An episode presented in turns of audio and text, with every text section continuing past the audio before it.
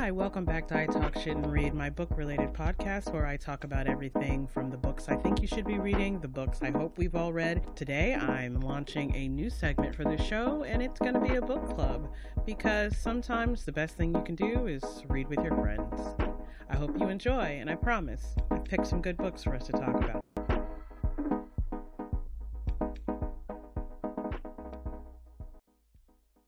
This is Ro, and I am joined by my favorite group of people who made the mistake of agreeing to be in a book club with me without asking me any questions about what that really meant. So, ladies and gentlemen, this is a book club, or as TJ coined it, bitch, it's a book club. We'll be doing novellas on this book club because it's a pandemic, or, you know, if, if you're us, it's a panorama, or Panera Bread, Leslie. I don't know what the hell that's about everybody works from home. People have things to do. Sleep is mandatory. So anything 400 pages or less is great. 200 is even better. So we will be focusing on novellas to kind of give everybody a little break from realities. It will all be speculative genre fiction. And joining me tonight will be the first tall among talls, Aaron Freeman.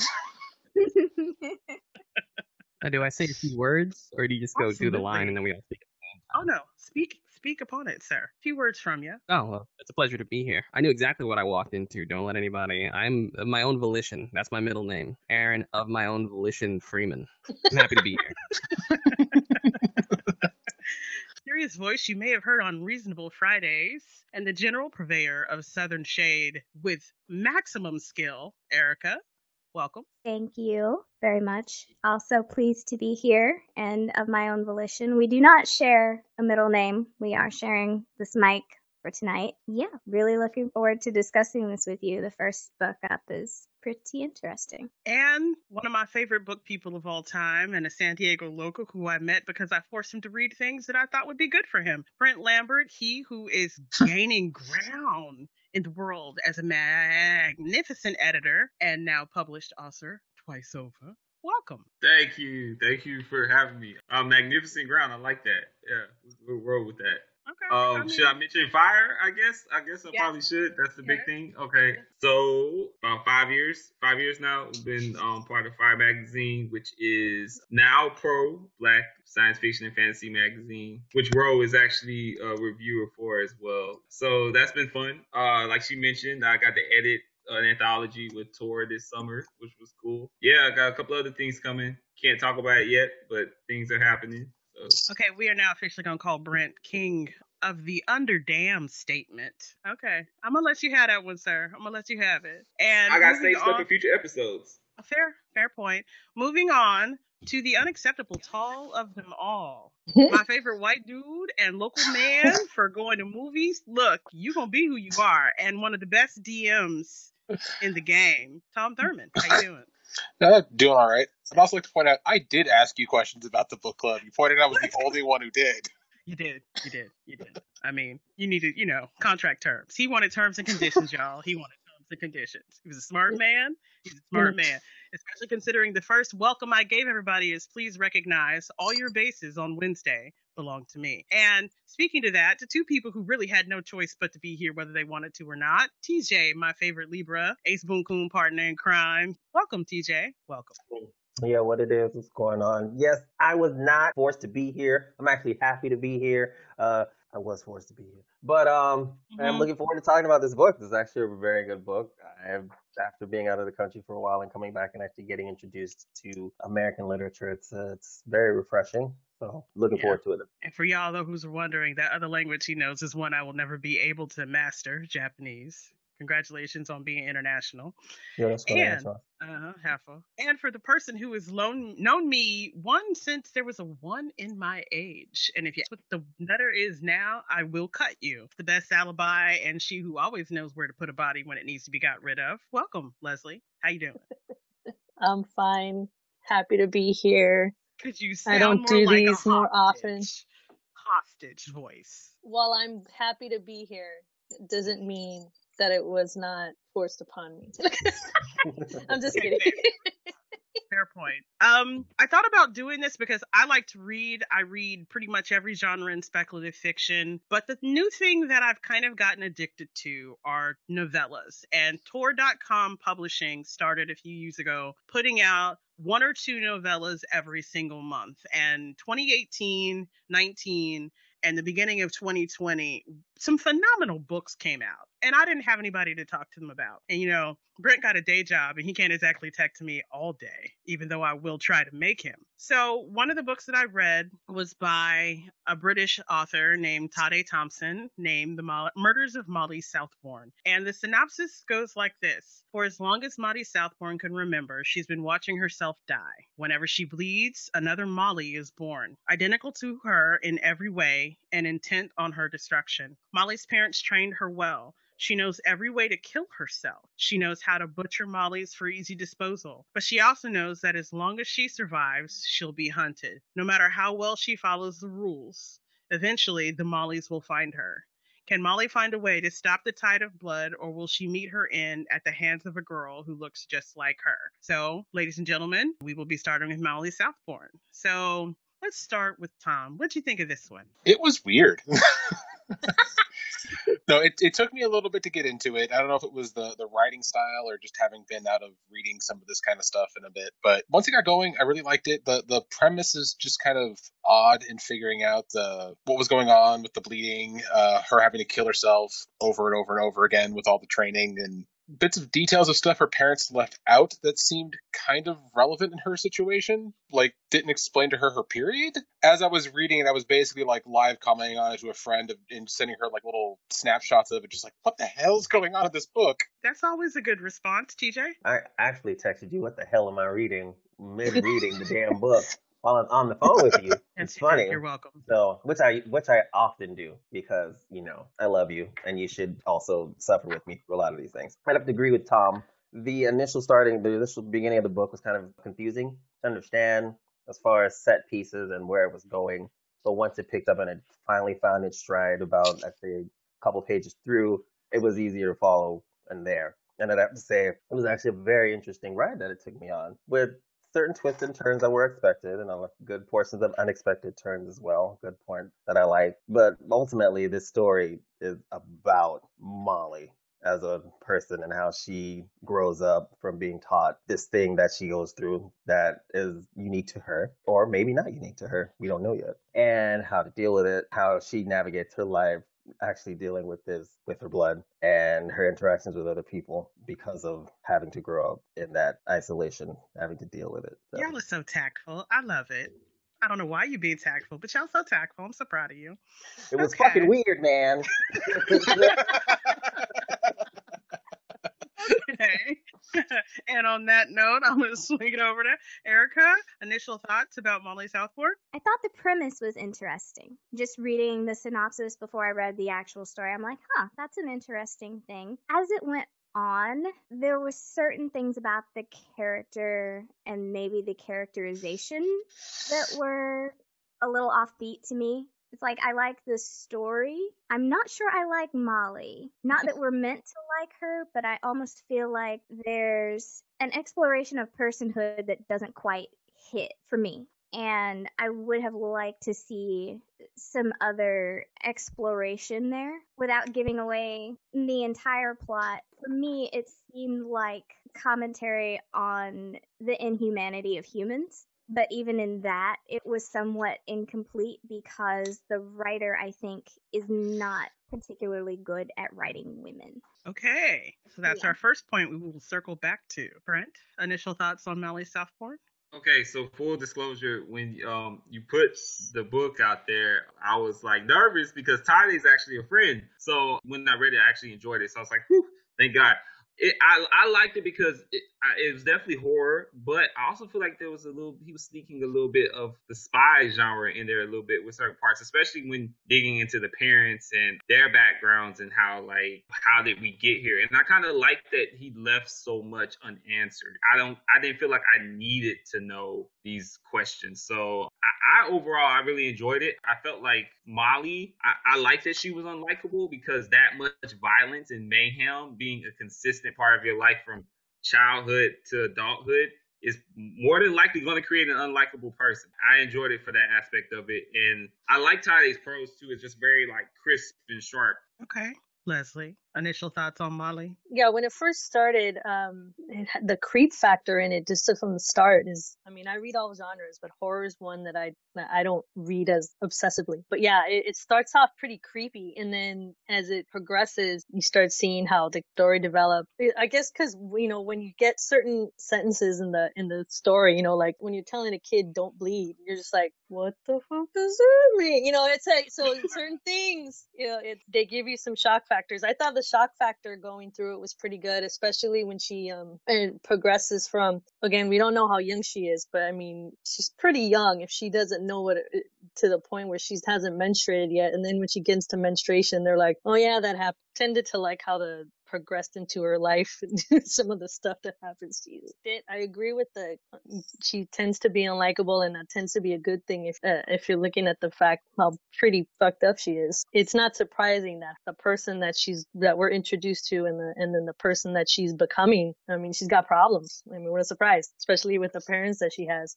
So I did like how the end the ending was open ended or the conclusion of this particular book was open ended because I mean you're just ready to you're like all right let's do this what's gonna happen but yeah overall I, I there were a few things that I was like holy shit because I mean wow especially Okay. with how many times she has to kill people so so yeah but yeah I, overall I liked it Okay. Mr. Freeman, join Um, us at the mic. Yeah, I don't want to repeat anybody's point.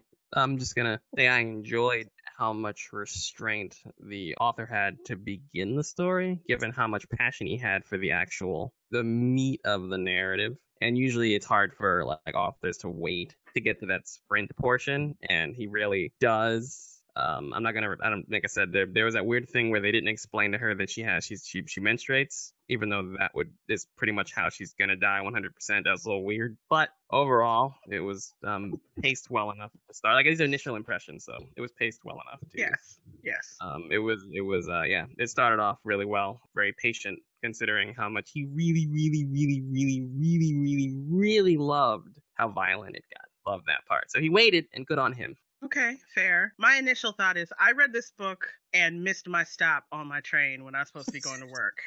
So, so that made it pretty much one of my favorite novellas. I'm like, mm, I don't know how I'm getting to work today. I had to, I was, I didn't get off the coaster. I just ended up going up to end up in Solana Beach. I'm like, well, shit, four stops from where I should have been, and that's always a pretty good sign for me that I that something is working in a story. Um, I like the writing. I thought it was crisp. I do agree that he comes right out the gate. My favorite line is the first first line. I wake into a universe defined by pain. There aren't many stories that can hang a line out there like that. That's a pretty big hook to live up to, as far as I'm concerned. And I do really love Molly Southbourne. It's one of my favorite horrors. I was shocked that it's less than 200 pages and he managed to build this. And I agree with some of the other comments and I want to explore a bit more. I liked the way that he dovetailed it into kind of being a mystery. But the big thing that struck me that I kind of wanted to discuss first was do you feel like he was actually telling Molly's story, or was Molly just a vehicle for something else he really wanted to mess with people's minds about? Well, that's an interesting thing. If we look at the conclusion of the story and how, if you want to look at it as a role reversal, because initially it starts off as Molly talking to herself, right? And then they basically go through this, well, this is my story. This is what happened to me from here. And this is how we got to this point. And then the end is left open ended. And it's either we're still talking about Molly or we're talking about this thing that has happened to someone named Molly that is either possibly because of something that happened with her parents, particularly her mother, or is this something that has happened with other, I'll just say, for lack of a better term, test subjects in that particular world in and of itself. I'd have to say, depending on how you look at this first book, it could be that it is about Molly, but he wants to introduce us into a world where this is a thing that happens and possible that Molly's the only one or Molly's not the only one because it's kind of vague based on the origins of this particular I think ability that Molly has. Yeah, I, I feel like it was mostly trying to focus on Molly, but then towards the end, I started getting the impression he was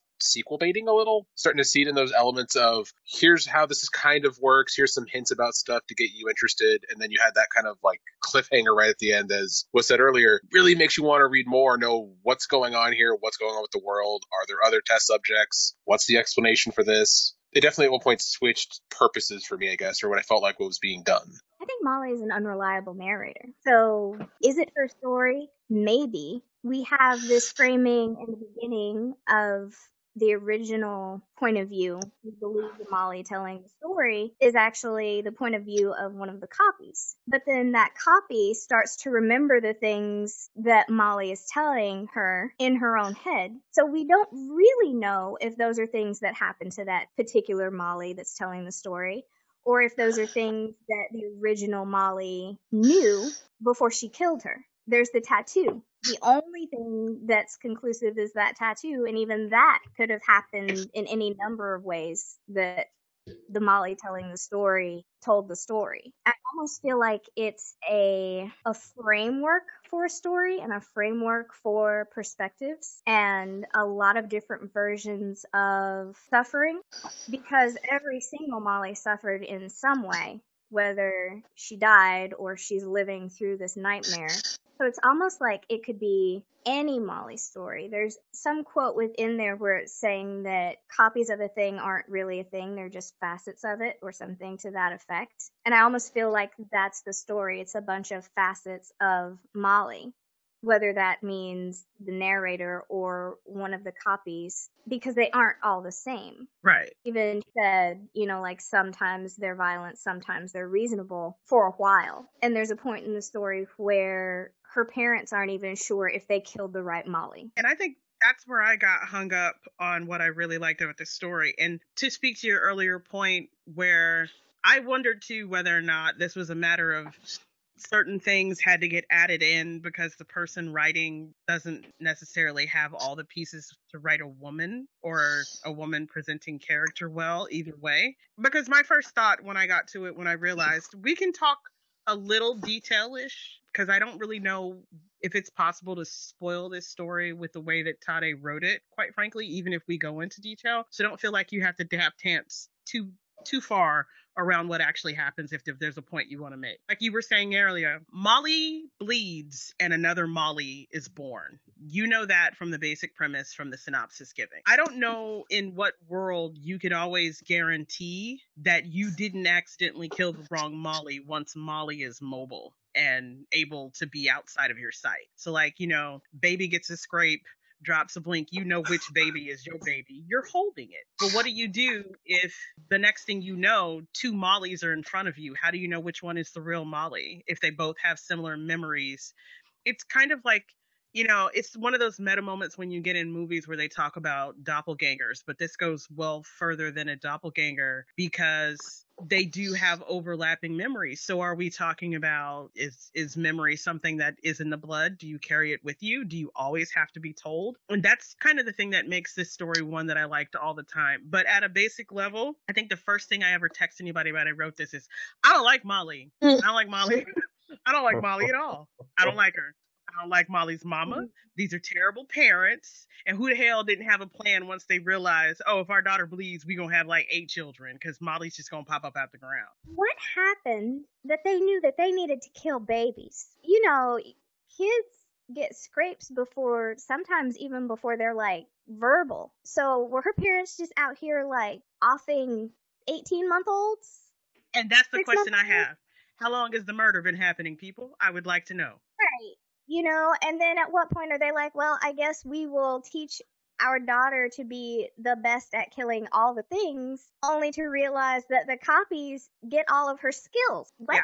Well, yeah, I mean, yeah, but then at the same time, I mean, you're coming into it, you're not really given a full detail of the background of the parents. I mean, we get the we get the letters and we get some in- initial little tidbits as to who they are, where they came from, but we don't know what they know. We don't know exactly why they felt where they lived was a good place to start. And from the inference of who they were before or becoming parents, it just seems like you find a situation, you figure out a way to problem solve, and then you adapt, and then you figure out a structure or a way of life to keep things going the way you think they're supposed to be going, and then Y'all, is this it, is a poorly managed project. Okay, this is you know, one the it's yeah. As a first resort, did we not have counseling for the babies? Did we not try anything else? Who was supposed that to? Who was supposed to do that? they they look I like they were on their own. That someone was supposed that some someone was supposed to be called as a last resort. But who says that they how- who are they supposed like? I didn't But- even look like they knew anything about. But is this a chicken didn't and an egg situation where the Mollies are violent when they show up because they have the memory of Molly killing them? So are they already show? Is it knuckle you buck, or are they actually coming in the door on self defense? I don't think it matters either way. The impression I also got from the text is that somebody was after their ass. Like it wasn't just like they were hiding to protect Molly. Like somebody was after them. So Right. you can't successfully hide from whoever's after them if you got twenty Mollies running around. Like No, they- whether whether whether they were violent or not, I don't.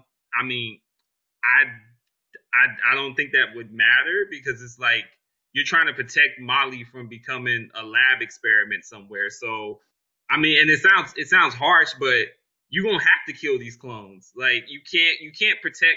You can protect one Molly. You can't protect 25. That seemed like the the premise, like guard the compound, on, and, like uh, at all costs, even if Right. it's against the mollies. I was gonna Apologize. say I thought they went blanks to show how hard her mom was. Just for that reason, I firmly believe that the babies got killed first because, frankly, if that person with that background saw a baby grow out of the ground like a plant, you're probably Yeah. gonna smash it with a hammer based on the person that explained to us that is her mother. Just her mother in particular probably got the ball rolling, and they made it a good point to explain that she's the most fleshed out character in the story. So I firmly believe a daughter grew out of a tree stump and she smashed that little girl, and it began. Okay. Well, it, kind of even building off his point, the, the impression I had is like, yeah, if a baby came out of the ground, that's weird enough. And even if they approached it neutrally, if they all go bad at some point, that mom would not hesitate to kill the violent clone child that's attacking her baby. Like, but again, that was- speak back to the unreliable narrative point. Molly is the one telling us that the clones all go bad eventually and that they all eventually try to come for her. So the major question that I had, because you know I'm I can't leave well enough alone, I was like, did you make murderers or were they Uh-huh. murderers? You know, no, that's also kind of a, a lingering question because the was it the first one that we see is relatively normal for a few days before it kind of snaps on her. Like they're they're playmates for a little while, and the parents don't even seem to have an issue with it. this is just me reading reading too much into it and not getting enough sleep. I think after she had a psychotic like I because all of a sudden this this murderous assassin teenager was fighting her murderous assassin mom to the death, and all of a sudden she's fine. They gave her some meds. She's good. It's great. She's fine. We're fine. I love my mom. She's great. What? right? Which is why I was like, I don't know if this is Molly's story or if this is we're inside the experiment. I Well, and at one point, I wasn't sure if the Molly that we were following through most of it was the original Molly. yeah, but she also had a whole whole ass threesome with another Molly. How did yeah. Yeah, And again, maybe that's just inconsistent character design. But if it's been drilled into me that people who look like me are going to murder me, the sex session ends when my clone walks in because things must be taken care of because I'm at my most vulnerable in that moment. So yeah, like I just I don't know how reliable we can say that Molly is as a narrator. Like there Yeah. are definitely some inconsistencies and a lot of emotional detachment that leads to the idea that that Molly could probably lie pretty easily. I got pretty convinced that the Molly who went to college wasn't Molly, so to speak. Uh, you know, it kind of felt like an over overpower situation with that respect. Like that's not Molly anymore. I don't know who which Molly this is because it felt like there was a break in empathy Mm-hmm. and in the ability of people to be empathetic. And I was like, I don't know whether or not this makes sense that this is the same Molly who grew up. So maybe I'm, maybe, I don't know. Uh, Like, there's a lot of murder. Let's be real. And I, th- we all know that's why I like the book because there's a lot of violence and murder and death. I mean, murder, death, I kill. appreciated every single way, every single Molly, every single person that died. It never got repetitive. It never got old. It never got boring. The murder was spicy from beginning to end, which I Mhm. appreciate as a Yeah. person who likes you know, horror and um, thrillers. It was very weird for somebody, weird in a good way, for somebody to actually be able to maintain the kind of that that was the anchor that actually moved the story forward. There aren't many stories like you know we all if you watch horror movies after a while there's always that one murder that's the duplicative duplicative. It's like the first murder that happens and like the cycle starts over again. But Right. that never happened in this book. And I thought that was probably one of the best parts about the writing is everything was crisp, everything was sh- smart. It kept moving and he never seemed to forget. So I didn't know whether or not I was dealing with someone who was writing an insufficient woman or if I was dealing with someone who was telling me about someone I hadn't met yet and he was only telling me about that one part of them, the part that mattered. In Mhm. order to get a picture about everybody, you had to bring everybody back together. And then just as soon as I thought it figured out, you had things like, you know, the boyfriend who semi turns into a stalker because why not have sex with your teacher? Or uh, when she was younger, the playmate that her parents miss. Or the fact that I'm really convinced that for a while there, whichever Molly was in college was just like, fuck it, you know what? Find me later. Go do you, catch up with me later, and left some clones alive. So it opens the question of whether or not they were actually violent from the get go. Yeah, and there's that whole scene in the beginning where uh, original Molly, captive Molly, is seeing the woman. She thinks it's one woman peeking in on her. The attitudes are wildly different every time. Was that the same Molly or was that multiple Mollies? Because I think uh, whichever Molly left the farm didn't kill all the Mollies. Okay, can we talk about why we didn't set the, the dead Mollies on fire? Why fire wasn't like like a, the minimum for everybody, like always the thing? Like I thought that was why one are- of the rules. right, but do we know? I don't really feel like Molly was doing the kill it with fire. That is true, though. So you gotta have a little bit of a you gotta have a little bit of wiggle room under the door if that makes sense. So I was like, and they wrote it, and he paid attention to it. Like the first question would be, why didn't you burn all these bodies? He's like, well, actually, here and here, I made it really clear that you don't, and this is why. So they didn't mind it, but it was a little bit served a bit of lubricant for the narrative. I think at one point they said that they only needed to burn her blood, like burn in bleach, because that was what duplicated. That the mollies themselves never duplicated. So it was more about like I think she would dissolve them in various chemicals. She didn't ever need to like light a bonfire of molly bodies. Molly Molly bodies they would have to be set up. I would need to burn everything just because I was like they have blood. Can the Mollies duplicate if the Mollies bleed from the Molly? We don't know which Molly is the Molly. I'm burning everybody but me. But you know I'm like if we going in if we are going full murder death kill, I'm burning everybody who's not me. I mean, they are shockingly resilient. Once they get going, they are shockingly resilient, which is why I'd probably like with you, yes, no half measure. I agree. Yeah, kill everybody. Any other points? I mean, we don't have to talk about all my points. I'm a nutbag. I like murder. Well, to the point of him not knowing how to write women, would this story be different if Molly were a Martin? Because if you look at her having to menstruate, or Molly having to menstruate, and that being a way for Molly to duplicate, let's say we take that out of the picture altogether, do we still have the same story? Um, yeah, because I mean, do y'all not have accidents? I mean, you can make him a hemophiliac. That was Molly's cover. Yeah, I think the story remains mostly the same. Yeah, I think you could still have this story and you could still tell this narrative without it necessarily being someone who is a woman. I thought the um I was saying the babies being murder vessels though would be people, and then the men have grow like a Molly baby tumor, hmm, which I thank you. That's gonna stick with me. which is why she didn't see the guy that she was dating before. Like he just he grew a Molly and died, and the love of her life discovered a tumor growing and is like, okay, peace out. I'm gone. I can't deal with this or you anymore, despite having invested so much time studying exactly everything. No, that was confusing to me.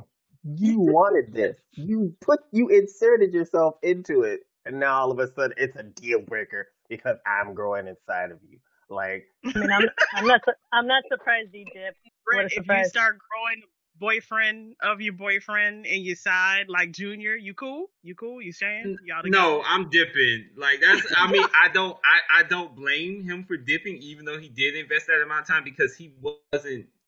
I don't think he expected. He was that typical academic who delved into something and didn't think it was going to come with any consequences. Uh-huh. And once the consequences hit, he did like them them toxic dudes do. It was like, nah, I'm out. I can't deal with this shit. I was gonna say it was it wasn't that he left, it was how he left. He swooned off on some war and peace stuff. Yeah. He said, You killed Yeah. me and that was it. Yeah, yeah, Like, yeah. listen, man, this sucks. He was just he swooned off, slammed the door, and he was gone like a soap Yeah. opera. And I was like, He- yeah. What?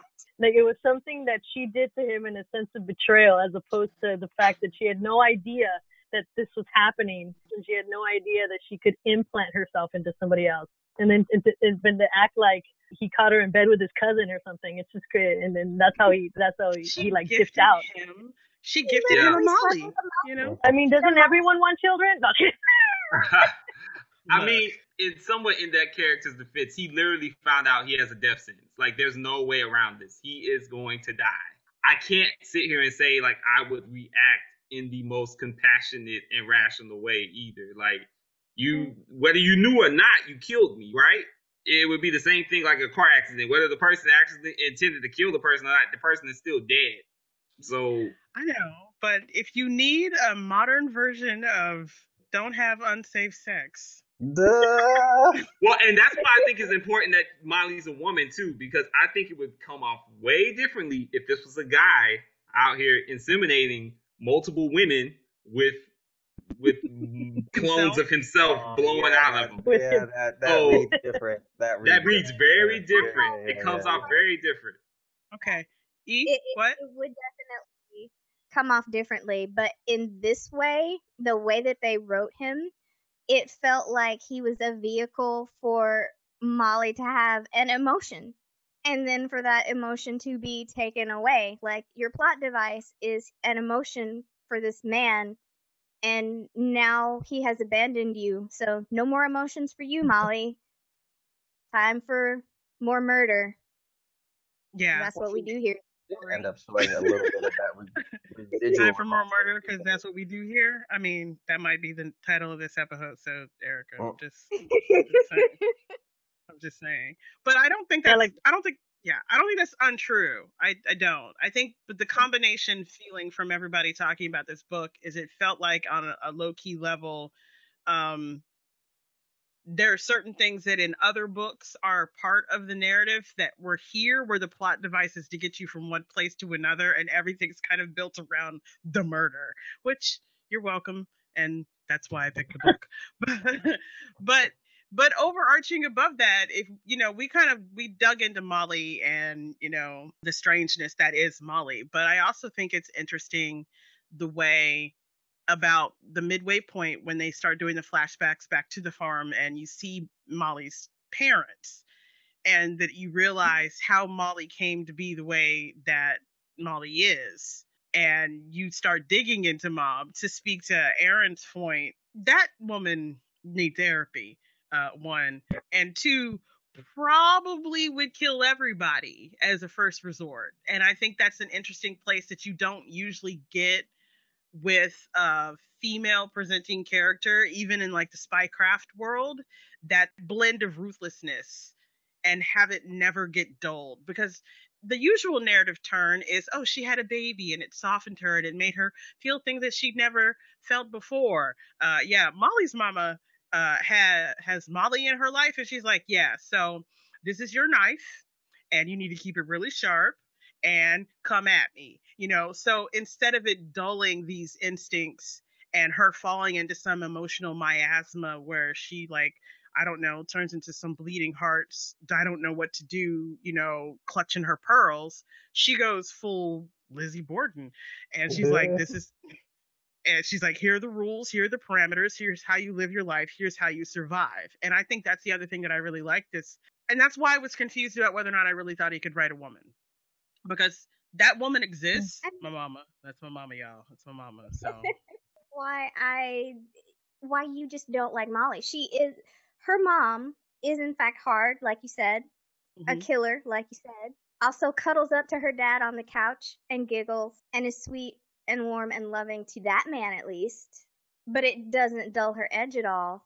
So that little snippet of writing for a female presenting character is good, but then when tasked to fully flesh out a female presenting character or set of characters, there's an emptiness there. I almost have to presume it's deliberate. I think it is actually. I was just about to say Yeah. that. I think it's deliberate because that's the only way Molly can survive what she has to do. Like to Rose's point, I think sh- she became harder after she had that child because she knew like I have to make this person able to survive this horrible circumstance that they're dealing with. Where literally anytime they cut themselves, they're having to and I, I think the book kind of hinted that she has to disassociate. Like you're literally killing yourself over and over and over again. So like I think you they had to make her an empty vessel, and that's the only way she's going to get through this because otherwise I don't know why she just doesn't jump off a bridge or jump out a window and just gets it over with because this is going to be her life for the rest of her life. There's no She there's no end to it. Yeah, right. Exactly. So yeah. So I think I I personally think it her lack of depth is on purpose, and I think it's an outgrowth of her mother's training. And I think that's why in the novella you kind of see like how she has these complicated feelings towards her parents because like she sees that they had some sense of normalcy and she's never had that. probably a sense of self protection on the part of the parents as well. I mean, the other ones that have but at the beginning of it, when Molly is incapable of killing her her clone or her productions, I guess. I mean, you're you're pretty much killing your daughter. Like it was mentioned earlier, there there has to have been a time where they don't really know if they're if they're killing the original Molly or if they're killing the clone. So in the event they are actually killing the original Molly, they have to be like, well, shit, she's gone, so let's focus on this one and see what's going to happen. But I, I do agree that disassociation, the lack of that emotional connection, whereas you see the parents having it, but there's like a definite lack of it when it comes to Molly and What do we think of the detail of Molly being revolted by actual children? kind of liked it, only in the sense that I felt like it was an outward demonstration of all the things we're talking about now. That she's been trained to view, especially when she was younger, she wasn't allowed to have friends. Um, she had to be isolated, and the one time she had a play friend, it was herself, and her daddy killed it. I think that she doesn't really understand their purpose when they were disassociating her. They didn't necessarily try to socialize her either. So, being an outsider and having broken observation skills and, you know, deep detachment issues, I think children freak her out. I think they completely freak her out. I don't think she understands their purpose and hmm. she doesn't like them. Doesn't also go into how she they finally told her, "Oh, you menstruate now." What does that mean? And then she finds out how children are made, and then she also has mm. to remember, "Oh, wait, I can't have kids because then I'd have to impart that foolishness to them, and then I'd have to go through the process of having what my mom did to me done to them. I don't really want to go through that process." Also, the pain and the fuckery, which is birth in and of itself, which would probably lead to more That's a lot of Molly's blood. being produced. a lot of blood. And I then I have to deal with all that. And the doctors handling won't know that process. So that means that's just more work for my ass to do. And I, I don't really have time for. You hung the question deal. out there. What do you think? I think that it is an interesting juxtaposition of what childhood should be like this whole social there's this whole social scene and the child is laughing and everybody's like oh you're so adorable and we have that next to this idea of her childhood where she basically had to murder herself or her parents had to murder her friend who was her. So I just think it's an interesting sort of portrait of what warmth and empathy and family could be versus her sort of warped perception of it as something that's grotesque. And childbirth, to you guys' point, is probably one of the bloodiest things that you can do and not die. So even if, you know, she can have kids and that kid is perfectly normal, she's then got like 50 godmothers immediately that she's got to deal with that are all very murderous. And would they want the baby? hmm Would they show up lactating? if she bled while she was pregnant, would her Molly also be pregnant? I can't. I can't. I can't. That just the idea of the Molly duplicating all the Molly because the Molly is pregnant. You're you're on punishment, Erica. Oh. I'm having nightmares about pregnant Molly with her boyfriend who also got a Molly growing in his side. So we're gonna have Molly with the Molly and the Molly that's pregnant and the pregnant. See what you did. Well, that's you did the, and. I mean, if we're, I mean, if we're gonna go that route, I mean, what, what if, if pregnant, if, if pregnant Molly bleeds, and like before, you know, before gestation's over, does that mean when she's cloned, she's pregnant? Like right. Like that's my whole No, thing. Like that's that Molly. what, no, that's what I am vetoing. That's the line. To the folk. That's the damn line. Y'all fired. Both y'all fired. well, that's why. You, that, but that's why. That, that's why one of my favorite lines was "fuck it down and fuck children for being creepy." Hmm? Yeah. No, see, we have reached the point to where you now, the the two of you, have become that little brain that pops up when you're trying to go to bed and tells you that thing that makes you pop your eyes open in the dark. Thank you. Thank That's you. what I was doing And yesterday. by Yep. thank you, I mean y'all both can go straight to hell. But Thank you So I for think we- inviting. I look forward to more insights of terrible things. Mhm.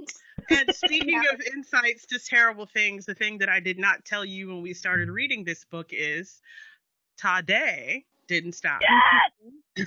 I was very curious, so I actually went and looked, and I was like, "Oh, there's the sequel." So there is Yeah, a it's been sequel. optioned for TV too. I think. Yep. Oh wow. Yeah.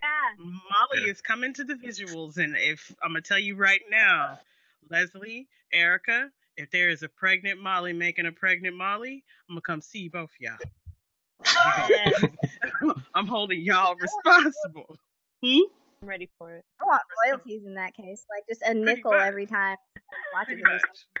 Basically. So, July 9th, 2019, Tade revisited the world of Molly with the survival of Molly Southbourne. Do we have a unanimous vote that this is our next novella? Are we continuing with Molly? We gotta find Y'all out wanna- what happens. Yeah. Yeah. to this Such Okay. Yeah. Okay. I mean, some people will stop at Molly Southbourne, and that's perfectly okay. It's 117 pages. It's a story that's fully fleshed out all the way around. It creates threads that gives the opportunity to continue into the world and write more. But if all you want to know is about is this incarnation of Marley, Molly, and what it mean that first sentence means by the end, you get the answer. But if you want to know more about Molly and how Molly survives, well, then we have to keep going with the survival of Molly Southbourne. Y'all want to hear the synopsis for those y'all who didn't sneak? Yes. Okay. Sure. Do it. The sequel synopsis is Who is Molly Southbourne? What did she leave behind? A burnout basement, a name stained in blood, bodies that remember murder, one of them left alive, a set of rules that no longer apply. Molly Southbourne is alive. If she wants to survive, she'll need to run, hide, and be ready to fight. There are people who remember her, who know what she is and what she's done. Some want her alive, some want her dead, and all hold a piece to the puzzles in her head. Can Molly escape them, or will she confront the bloody history that made her? So, thanks for listening to Bitches Book Club. We will be back and we will continue the discussion of the Molly that we don't like, and we'll see if the Molly that's in the next book is the one that we didn't like in the last one. Thanks everybody for joining me. This has been fun. I appreciate you. I see y'all laughing at me. That's why I said I want your cameras on. I want to see your faces. I see the judgment.